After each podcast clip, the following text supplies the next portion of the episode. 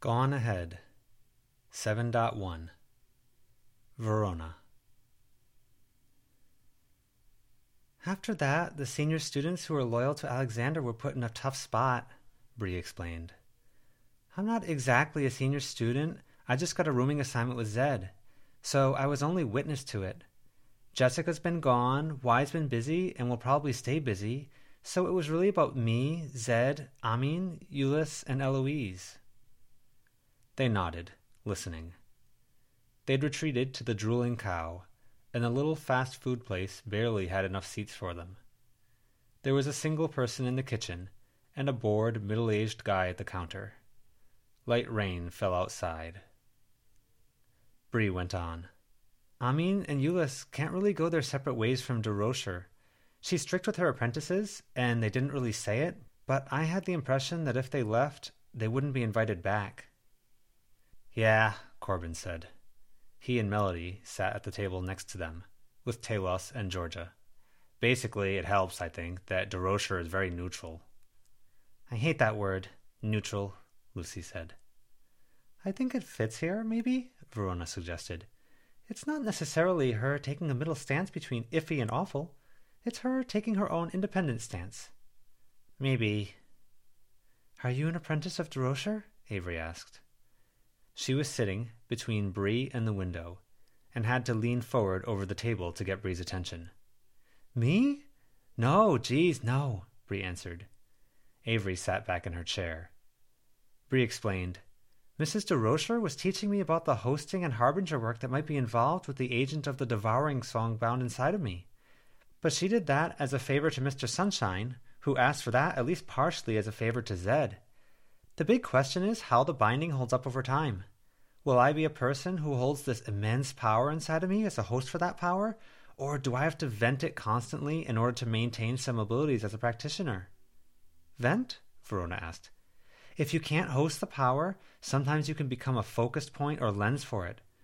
Lots of new and raw deity type powers do this, getting an agent by careful selection, accident, or sending something out into the world and their agent becomes the harbinger of the deity's power, a walking mess of that deity's or deity level other's influence that leaks out around them.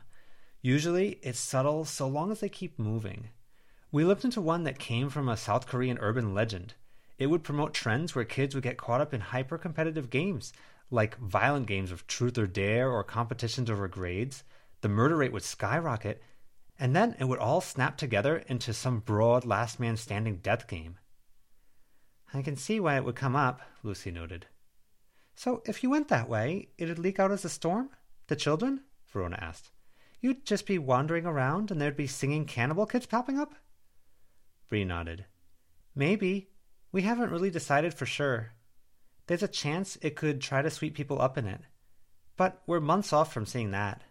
I'm in a middle state while we see what that power does inside of me, if it starts fighting to get out, or if it builds up pressure or inevitable power over time.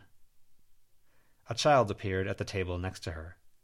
Melody, at the next table, jumped a little.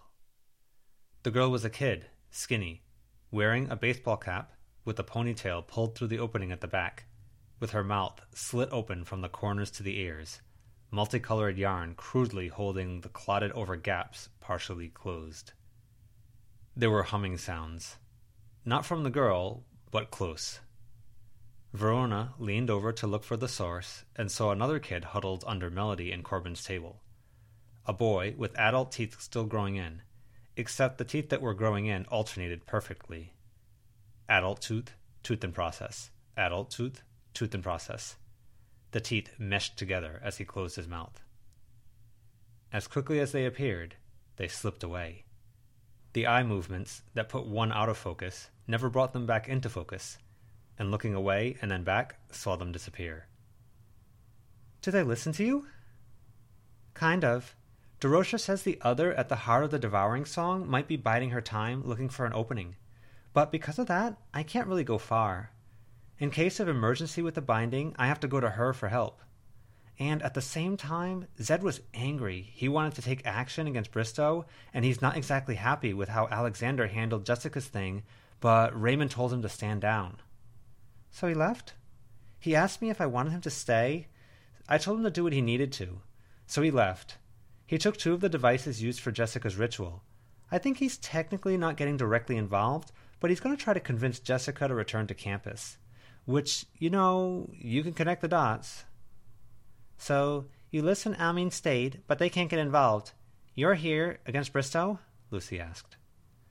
I'm here, but more for the kids with nowhere to go. I've seen too many people get caught up in the messed up side of engines and dynamics they couldn't control. Alexander scares me. It's hard to be a major practitioner and not be scary, Talos said. My mom and dad, scary. Mr. Sunshine, scary. Durocher, scary. Bree shook her head.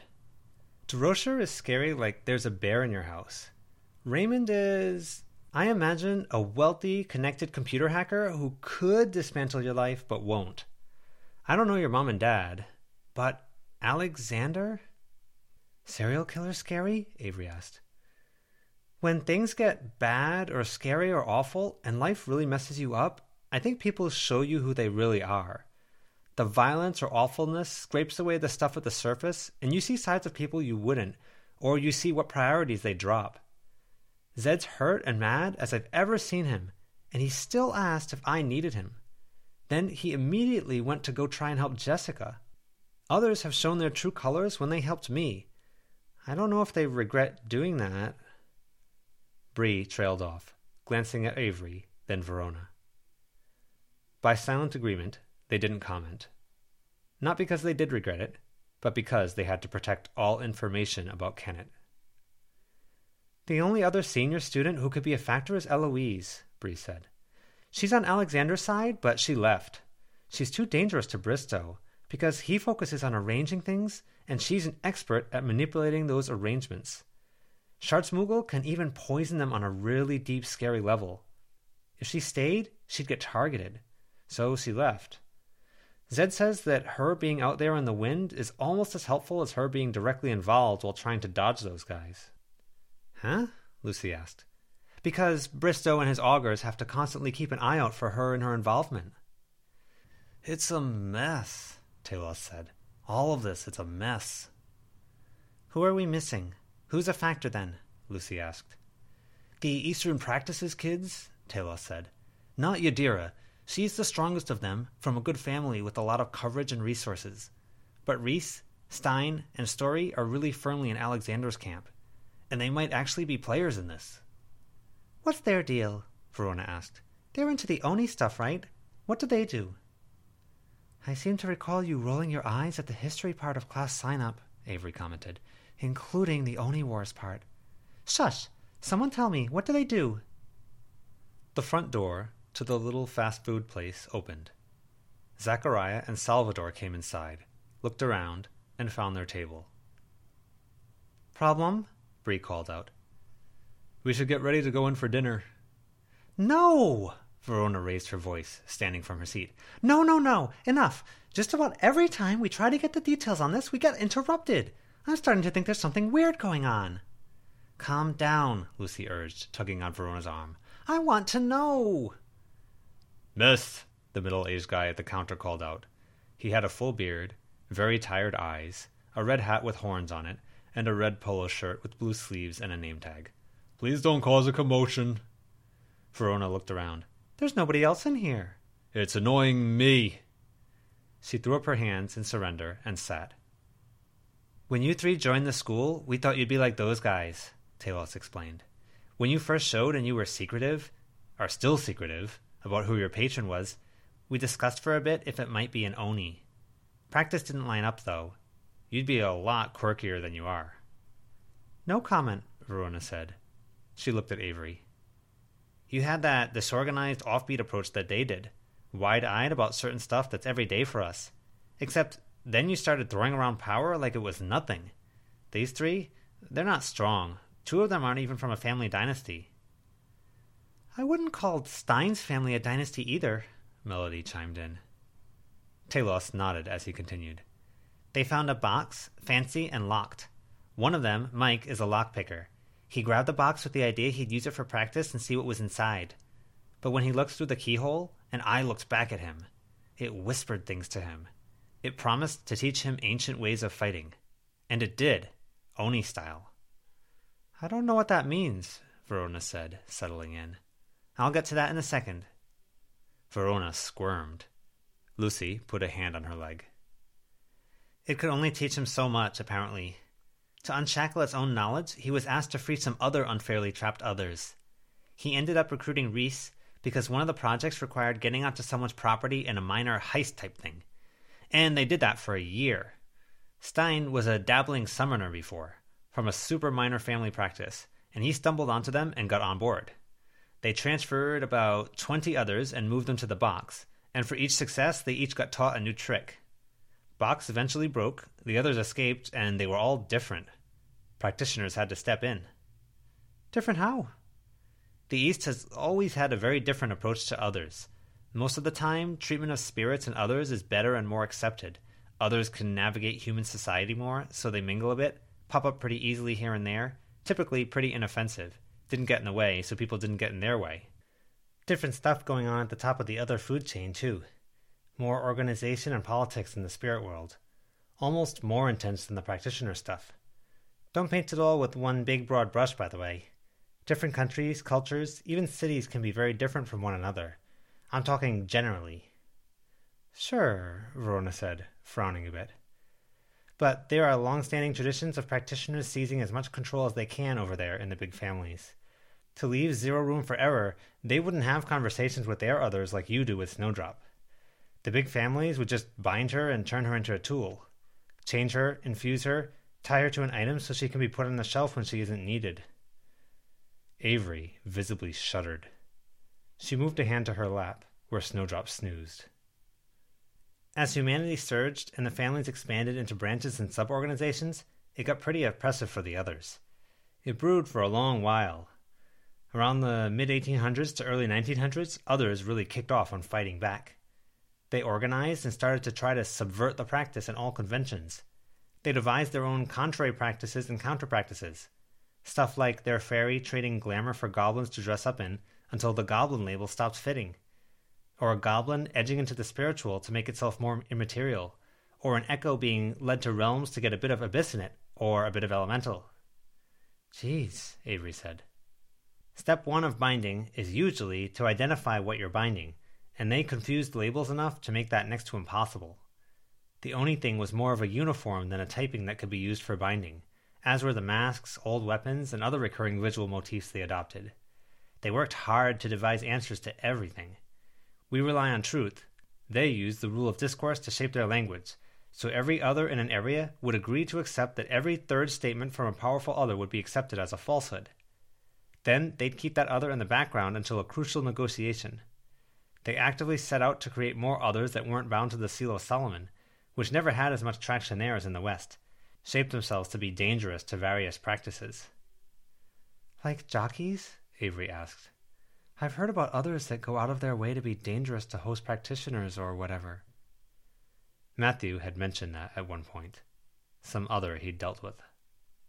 Like jockeys, or poisonous blood that they offer to power a ritual, or disturbances for the site explicitly, or others that naturally complicate bindings, Talos said. Which makes them a background danger, Corbin added. We're about as far as you can get from the epicenter of that stuff, and a lot of the bigger groups have either been disbanded or started cooperating with us again, like Yadira's family. But it's still like one in a thousand chance that you might think you're dealing with something and then wham, it's one of the Oni that fled after the war ended. Or wham, that ghoul you've been trying to track down for a year, traded for a token that flips the binding onto the binder. Then you're ghoul food. They worked with practitioners, but they'd pick out the people who were as far from traditional families as they could get and make them into others, or get them to make complex cursed items, or teach them tricks to make them assassins specializing in countering practitioners. So, our three students, four if we count Yadira, they know this stuff? A small handful of tricks.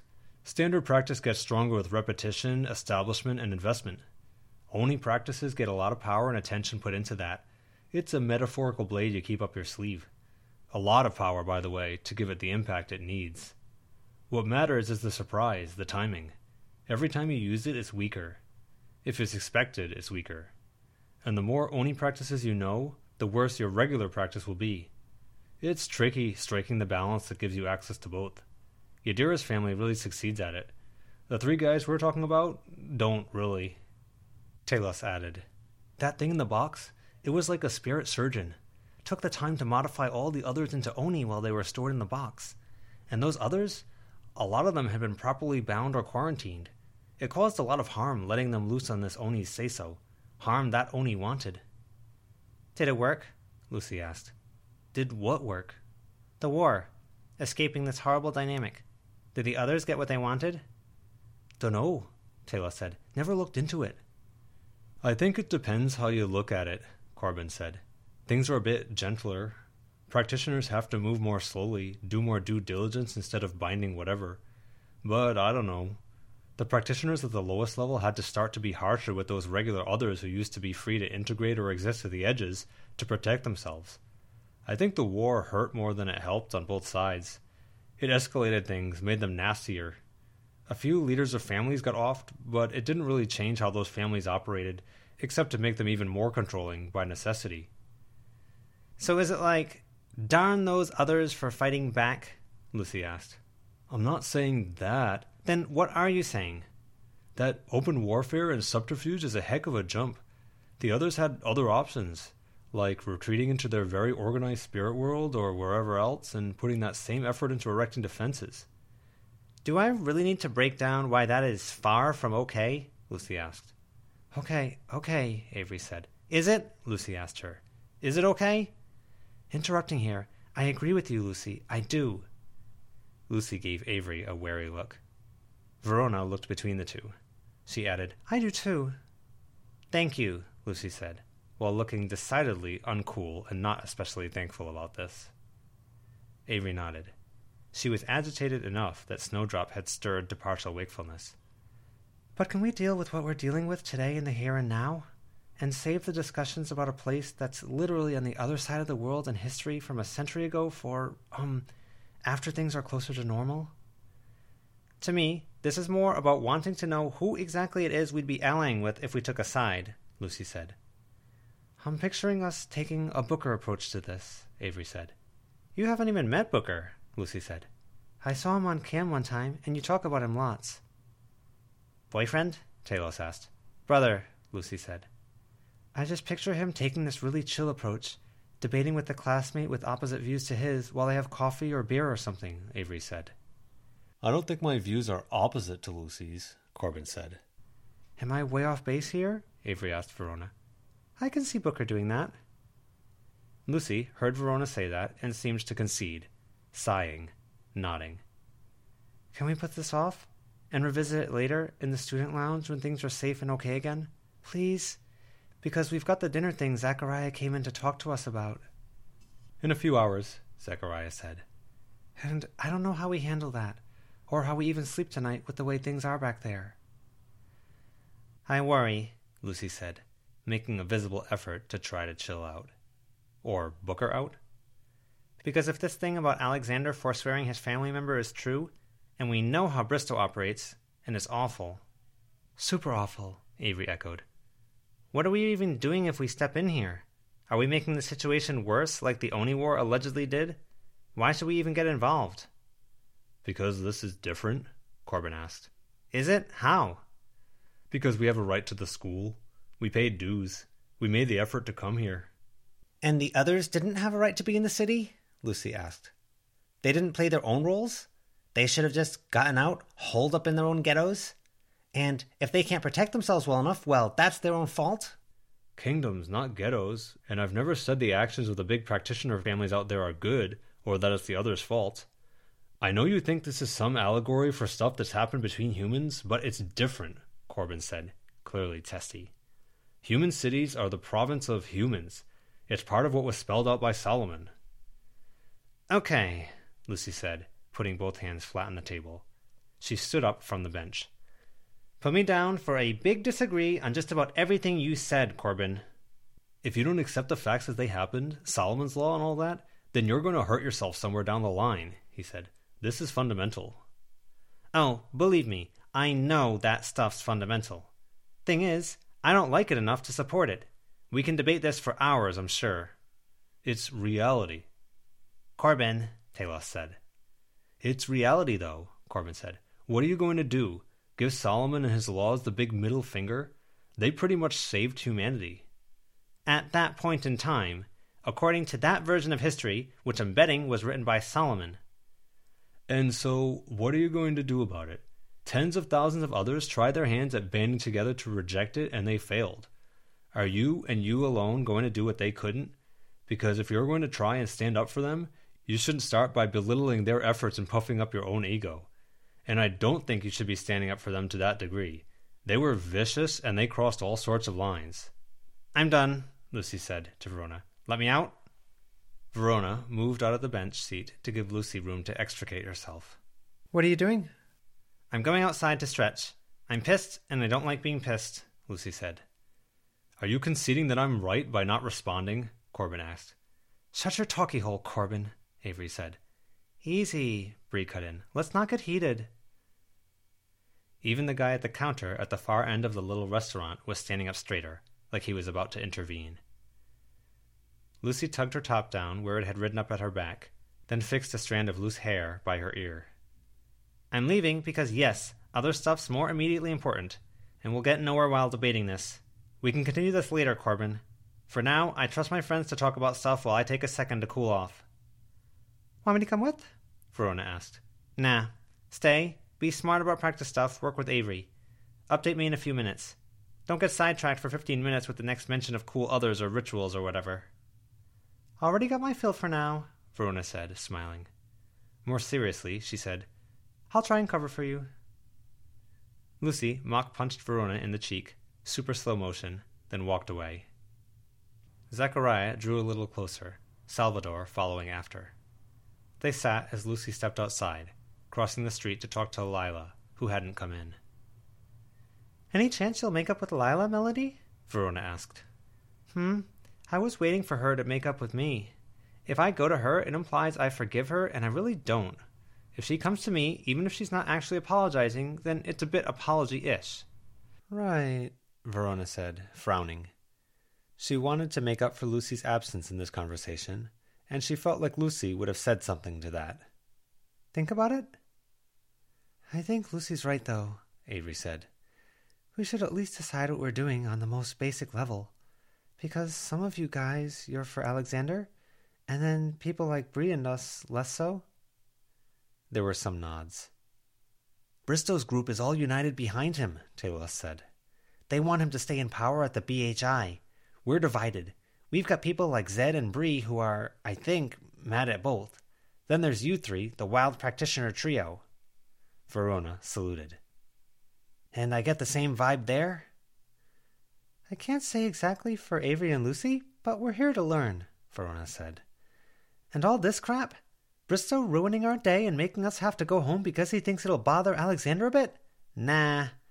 Alexander not handling his crap and leaving us to deal with the mess not just the once but twice now? Fucking nah. No. Screw that and screw him. The world is ugly enough, with enough monsters out there and awful stuff going on, Avery said. I don't even think they're trying to fight that, or fight becoming that. They may even be playing into it, for that little bit of power or advantage it gets them. Can't we just, like, vote as a student body to reject them? I think if we voted right now, student body split like it is, Bristow would win, Zachariah said. Avery frowned. What Lucy said about the treatment of others and this whole Oni War thing, I really do agree with her, Verona said. I'm way worse at articulating it, and if left on my own, I think I'd probably spend a while thinking about it, miss some important interpretations she'd catch in half a second, but I do agree with her. Should we get involved, if that's the attitude? It's different, Corbin groaned the words. Let's not keep this debate going, Talos said. What are you going to do? because a big part of the reason we're doing this rundown is because you've hinted, and rumors have hinted, that you had a skirmish with Bristow. You know how he operates. Yes, Avery said. We did, and we have some idea. And we'd really like the help, Talos said. You too, Bree. I'm not confident enough in anything practice related to really dive into this, Bree said. I want to make sure that kids like Dom and Georgia are heard and that things aren't getting too out of control. We could really use the help, Corbin said, still sounding a bit annoyed. I don't trust the power I have at my disposal. Not entirely. Durocher likes really big, scary, hard to control powers, and she's interested in me, so. Good argument, Melody said. I think keeping an eye on the kids is helping in its own way, Avery said. We need to destabilize Bristow. Alexander may be waiting for us to do it. Or he may be doing what he did to us, leaving Bristow to attack us and people we care about, Avery said, while giving us a bare minimum of help, only some reading material on his guise. I want to help, but I want to help us, the Wild Practitioner Trio, our people, our future, and I want to help people like Jessica, and you guys to an extent. That's diminishing as you argue with my friend, Verona murmured. What was that? Corbin asked. Avery wants to help you guys more than I do, and I want to help you less and less as you make some really sketchy arguments around this Oni thing. But okay, when we go to dinner, what happens?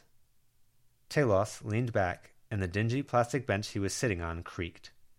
Bristow will expect us to pledge loyalty. He may make it part of the class sign up process. We go, we have to pledge, we have to sign for classes, he gets his validation as headmaster? More or less.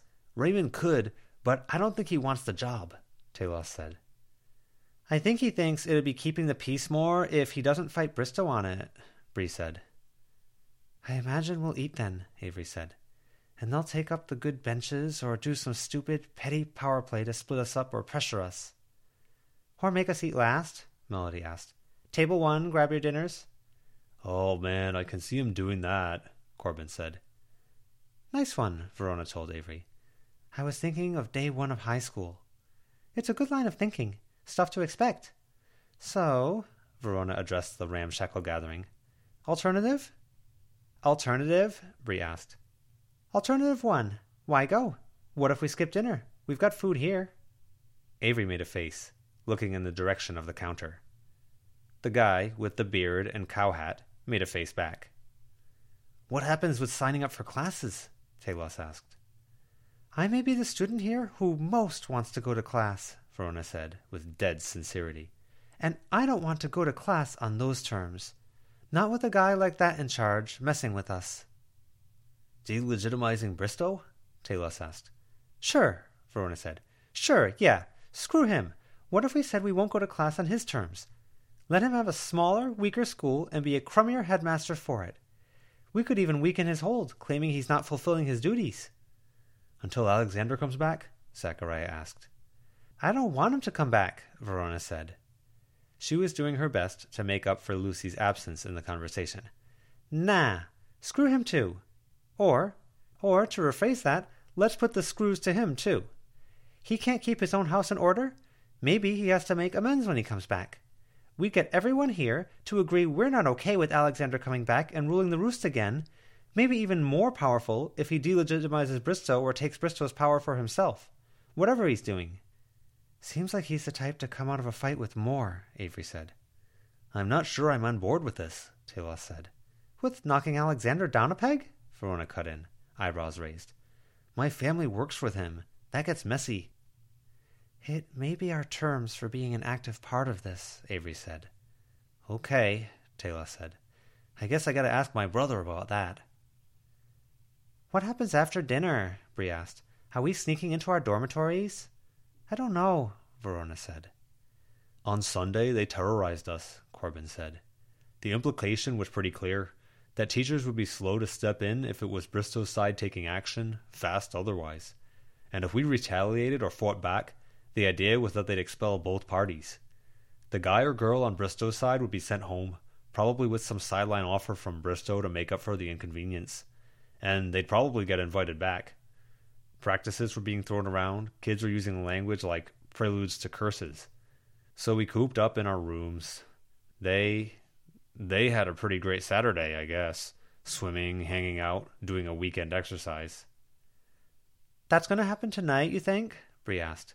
I didn't experience that, but I was seeing Zed off. You're under Durocher's implicit protection, probably, Talos said. Look, I'm going to go use the phone. I'll call my brother. We'll see what we think about the proposal, about making demands of Alexander. If he can't be a good headmaster, we should get someone like Ray for the job, Verona said. Ray really doesn't want the job, Bree said. I really don't. No, actually, I do care that he doesn't want it. I care because it's a good thing. The people who want the job are awful. If he doesn't want it, then that's good too. I'll call my brother. If he doesn't like this idea, and I gotta say, I'm really on the fence about it, then maybe we'll do something different. Okay, Verona said. She looked at Avery. Want to talk it over with Luce? Avery nodded. Except one more thing? Oh no, Verona said. Avery kicked in her direction under the table. Melody. What? If Lila doesn't reach out, we need you to. If you guys can't put stuff aside, is it really fair for us to jump into things? We need to be better, less petty. Melody sighed. I know it sucks. She was awful to you for no apparent reason, but stuff was going on, like strife, I think. I'll talk to her. Thank you. Everyone who was sitting got up. Trays of eaten food were moved. The connection blocking diagram that they'd put down using crayon, drawing on the back of the insert sheet for the food tray, had mostly worn away.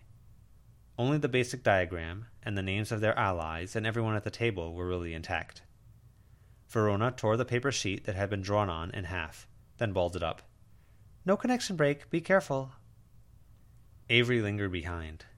Verona saw why. Avery was cleaning up the rest of the stuff. She joined in, finding the stray napkins, french fries, and wiping up the salt from fries. She wet the napkin with a bottle of water and wiped things down. We might need help, Avery said, as everyone else left. Verona indicated the lack of connection breaking diagram, tapping the table where it had been. Avery nodded. Call home, you think? Verona asked. It's a big ask, I don't know, but it would make me feel better. I don't think there's much harm in asking. They headed to the door. Avery held Snowdrop so the guy at the counter couldn't see her. To let you know, I wasn't making a face at you, Avery said to the guy at the counter. I was reacting to something someone said. I'm a vegetarian, and they were saying we'd have to eat here, and there's not a lot of options that aren't fries. Ah, uh, I see. In that case, uh, the man said. He pulled off his plastic glove to rub at his beard, like he was thinking. Then, over about three long seconds, his features gradually transformed into another face, tongue sticking out, eye squinting, mouth pulled back at one side. Avery seemed a bit taken aback. Verona pushed Avery a bit out of the way, then gave the man her own messed up face. Get lost, he said. Avery tugged on Verona's arm, pulling her after her as she opened the door. Guess I know why that place is so empty now, Avery said. Verona laughed. What the hell? Is this a strife thing? If it is, it's great. I wish all customer service was that honest. They crossed the street to where Lucy, Lila, and Dom were.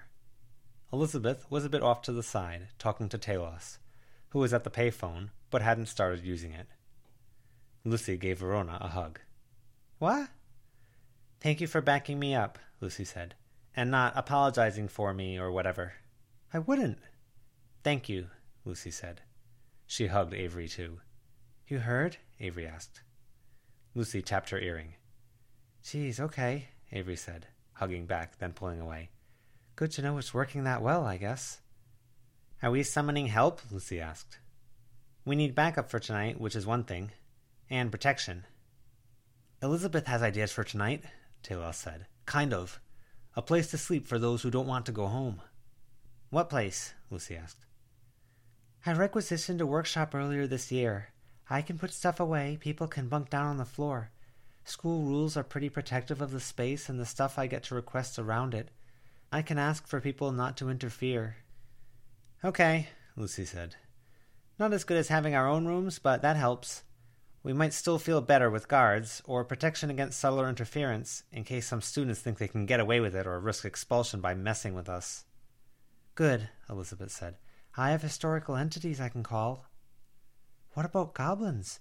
We could recruit the goblins here, but they're not very strong, Avery suggested. Or John? Lucy put it out there. It sounded like she'd been thinking about it before she even brought up the topic. John, Talos said from the sidelines. Ooh, isn't that scary?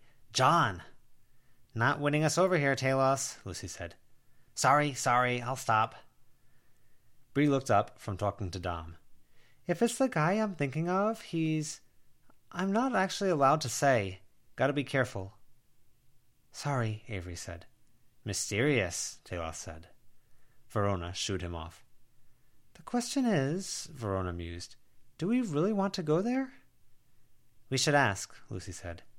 Maybe there's no point in worrying about if he's already occupied with stuff.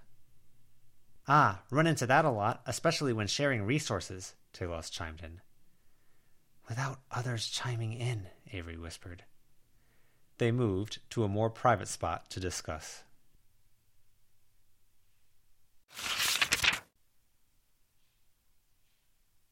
It's close to nine o'clock now, Avery said. Matthew hasn't called back? No, Verona said, checking. Her phone was the only one with charge. They'd settled down at a grassy bank behind the gas station, which overlooked water, hiding out a bit. Some of the boys were sitting by the water. The ones who'd worn pants had their pants rolled up to their knees, feet in the water. Others wore shorts. John was doing one final patrol before offering them his services, with a reminder that they could call on him if things went bad. They'd given him a few hours, waiting until sunset. Which direction is the BHI again? Lucy asked. The road here curved and it's messing with my sense of direction. Avery pointed. John Stiles, Lucy said. She threw the tag down, stepping up the bank.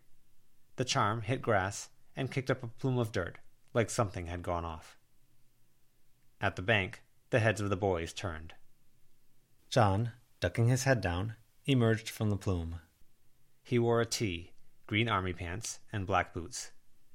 His skin was tanned with a few marks here and there, and his hair bleached by the sun, freshly shorn.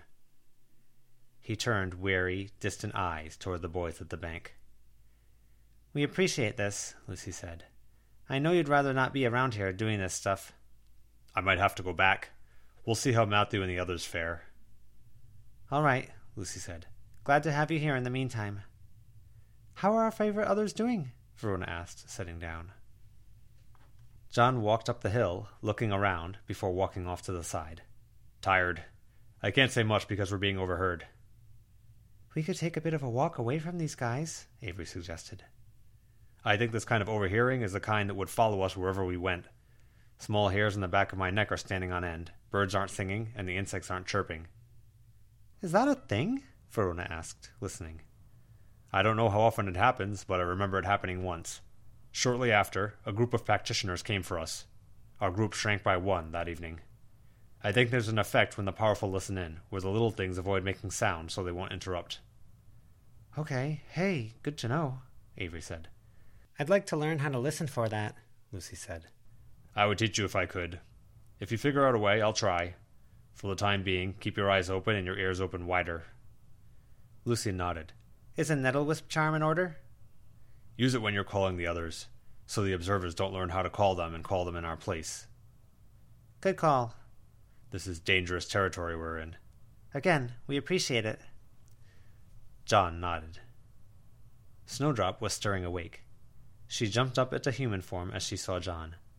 Oh no! Yes, it's me. Snowdrop, hair shaggy from oversleeping, wore a light jacket with a strapless dress. The jacket was in a punk style, and the big feature was a ticked off script on the back. Badges and buttons had stuff like half a tick, with a grisly bisected bug on it, ticking time bomb, and the things that make a girl tick. That is a very nice dress, Snow, Avery observed. Snowdrop made a face, looking down. That was on purpose, except John doesn't deserve bringing out the nice clothes. I'm touched, John said, putting a hand on her head. You're awful, Snowdrop jeered. You're mean to me, and you play bad video games, and whenever I come over, my timing is terrible. Timing? John asked, bemused. Your lawn? It's the worst. I always go home hungry and despairing of how you take care of it. Oh, that's the jacket? Avery asked. The huh? Snowdrop checked, pulling the jacket partially off. Oh, nah, not that. How do you not know what you're wearing? I've been awake half the day. The sun was setting, and the sky was taking on a reddish hue. It suited John. They'd skipped dinner. Bristow hadn't turned up or sent anyone. But Verona knew her blustering bullies, and she was pretty sure something would follow as soon as he was ready. The mood, all considered, was deceptively restful. John wasn't settling down, though. He paced the sloping hillside with its scattered trees, or as much of it as he could cover without venturing close to Talos, Timon, and Zachariah. He's nervous, Verona whispered to the others. John turned his head, a flash of concern on his face. We've got your back, John, Lucy said, louder. Thank you, but sometimes even that isn't enough. You gave Matthew the means of calling you back? Verona asked. I did. We could call him, if you're that uncomfortable. I'd rather ensure you four are all right tonight. I don't mind if something happens to me, if it means I can protect you. Were you going to call the others? When it's a touch darker. I guess we could use the goblins. Okay. John pulled out what looked like a can of beans or fruit with the label ripped off. Rusty blisters covered it. Nettlewisp first, Lucy said. Starting with ears. Pick up? Verona nodded, pointing at Avery, holding up two fingers. She was better at improvising, and when Avery picked up the tail, it was often a bit of a stilted thing. Don't look, Lucy called out. Don't listen. You may well regret it. That line reminded Verona of the outstanding regret with Bristow. Nettlewisp, Nettlewisp, Nettlewisp, Lucy intoned as she drew in the glamour she'd gathered into her palm. Turn your barbs to enemy eyes or ears. Bring about a fate that every spying augur fears, Avery joined in. And do lasting harm to sight and sight that would bring the bravest augur to tears, Verona finished. Take the power of our hometown, Lucy said, as the drawn diagram in dust became like a flower, thorns growing and bristling. On behalf of us three, we shield ourselves against our enemies and those who would harm the places we protect. Drink to make this punishment real. Drink to make it sting enough. The flower reached its full dimensions. That was a fat one. A bird trilled in the woods on the other side of the water, and it was followed by others staking their own claims. Good, John said. That'll do? Lucy asked. They know how it works. They saw what happened to Nicolette, didn't they? Avery asked. Yeah, Verona answered. John took a knife to the can as the three girls covered their noses. The smell wafted past them, making Verona's eyes sting. Snowdrop, who hadn't covered her nose, doubled over. Even the boys on the edge of the water a hundred feet away recoiled. Lucy couldn't take the can because her hand was occupied, so Verona did, turning her face away and holding it at arm's length downwind. It didn't help much. She poured it into the mud by the water, where it bubbled noxiously. They'd done a few trial runs of this in the weeks before leaving, but it hadn't been this gross. She plunged her hand into the muck. There was no resistance. The back of her hand scraped against something fleshy. She wiggled, struggling to find a grip. There was flesh in front of her hand, too. She went up, and her hand pulled free with a sucking of mud, gross, and flesh. She reached down again, and again her hand slid into a tube of meat. She reached down, further, until she found a bend in the tube, dug her fingernails in, and lifted. The mud fought her. Her feet found little traction, and he was heavy. Her feet slipped, and Verona sat down hard on the muddy bank of the river. Don't sit in it, Avery protested. I freaking know. He's. Ugh. Don't get it on your shorts, at least. Get bent. Frigging, fragging, fucking. Toadswallow, stop being a pain and work with me. She suspected the swearing helped more than calling him specifically. The mud stopped resisting as much. She hauled Toadswallow up and out of the gunk.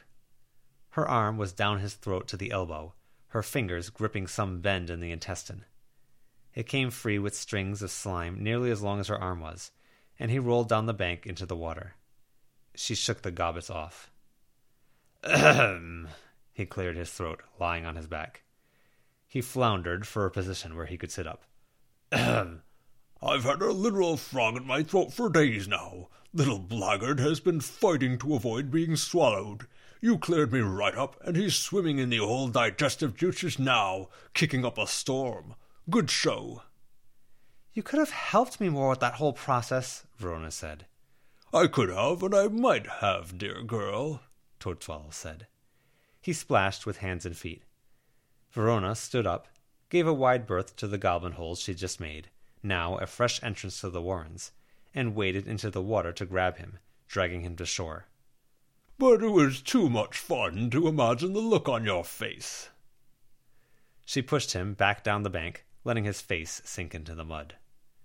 With the way he was built, when his face was in the mud of the shore, his legs were left up in the air, kicking.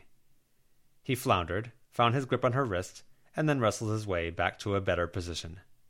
Ahem, he said, licking his broken glass monocle before setting it back in place.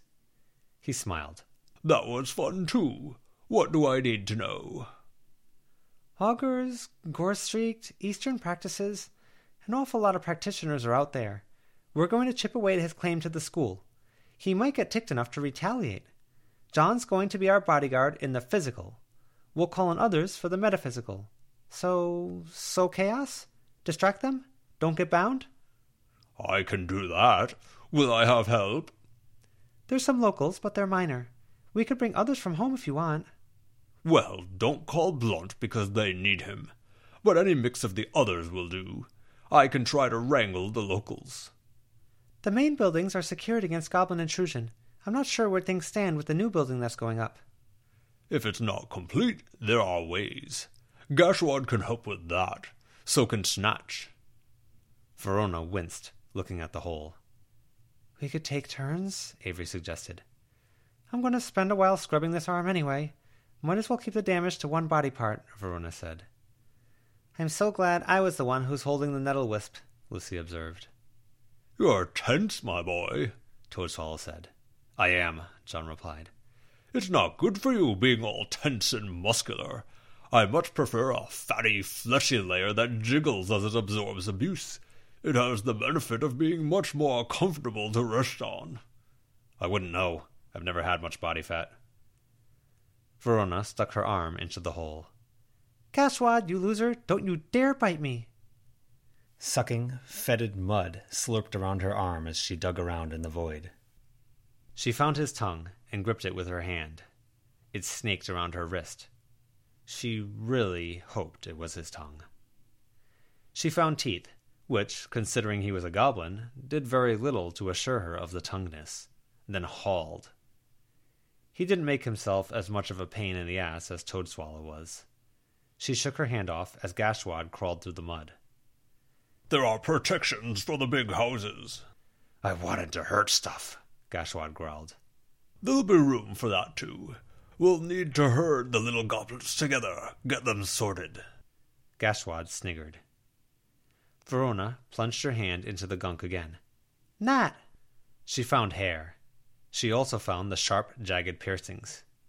She had to navigate around the latter to get a better grip on the former. Her fingers hooked in tangles and decorations that had been woven into the hair. Some of the boys had taken notice. Talos and Timon approached, standing at a bit of a distance. Timon had his arms folded. Nat came out of the gunk thrashing, fighting for a grip. She snarled as she came free enough to have air. A second later, she snarled vicious. Verona hauled her arm back. Be good, Toadswallow barked.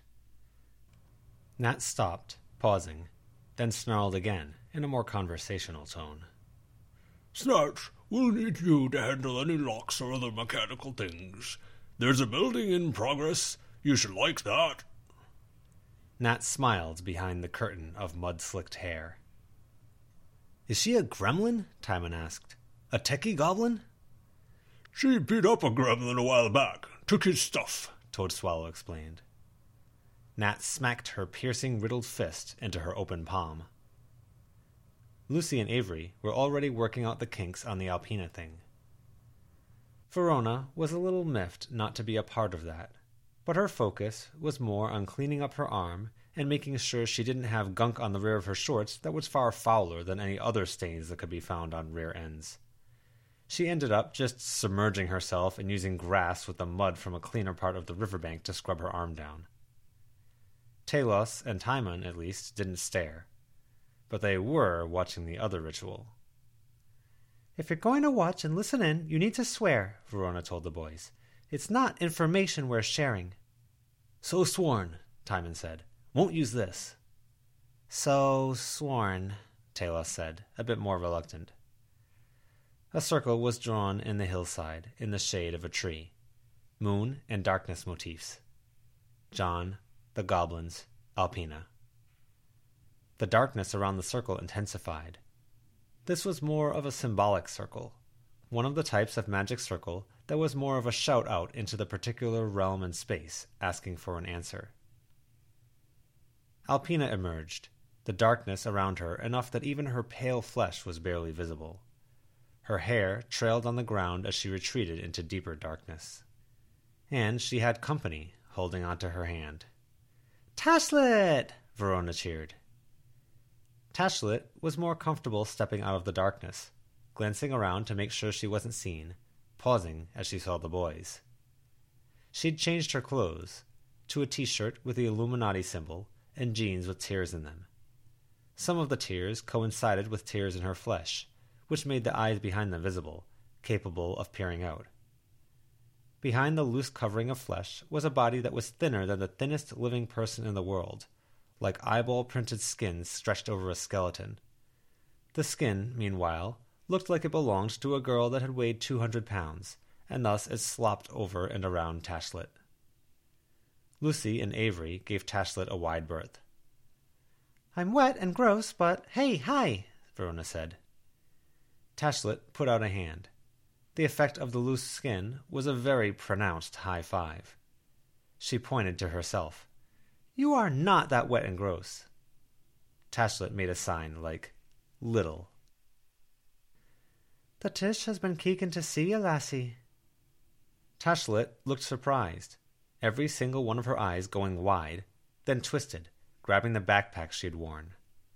She pulled it around, reached in, and sorted through pages of what might have been magazines. We need to get you set up with tech, Verona said. I bet you've read those magazines a dozen times. Tashlet nodded vigorously, skin slapping. The eyes blinked together hard, skin wrinkling where one eyeball met the other. More than? Hundreds? Tashlet nodded again. Well, we have a project then, Verona said. We'll get you set up with a phone, and then you'll have the whole wide internet to occupy you. Cat videos and. Tashlet's eyes widened. She shook her head. No? What, the cat video thing? Tashlet widened her eyes again. You don't like cats? I met another similar to her once overseas, John said. It didn't like cats either. The common cat was anathema to the other, inborn. Well, nobody's perfect, Verona said. What a shame. I'm curious what that's about. Tashlet shrugged. I think there was something about that in one of the books I took out of the library, Avery said. Was it a thing before you, uh. Tashlet nodded, still fishing in the bag. She had the benefit of being able to search the bag and still make eye contact with Verona. Tashlet pulled out clothes. For me? Tashlet nodded, then held back a bit. She mimed touching the clothes to her face. You've worn it? Tashlet touched her eye. It's touched your eyes? Is that a problem? Mystical or anything? Tashlet shook her head. It doesn't really bother me. Tashlet passed her the clothes.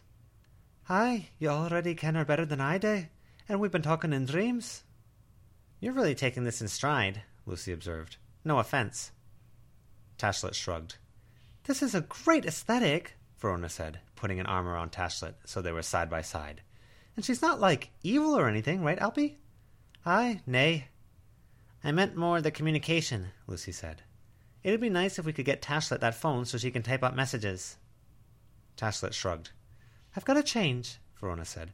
Let's, um, hmm. I don't want to track mud through the bathroom of the gas station. Give me a second of privacy. Remember, we're being watched. If you get too far from the nettle wisp. Oh, yeah, yes, okay. And Chase is out there. I'll come with, Lucy said, holding the nettle wisp. I do hope that triggers at some point. I remember we were talking about the traps, Verona said. And there's the possibility that thing might need to be triggered. We'll have to be careful, Lucy said. I'm pretty sure I can wash it off. It's a big waste of glamour. Yeah. Be right back, Verona called out, barring exceptional circumstance. She stepped out into the woods until she was far enough she couldn't see the others, then changed into the clothes Tashlet had provided. They were about two sizes too big and smelled just a bit like fish, but that was okay.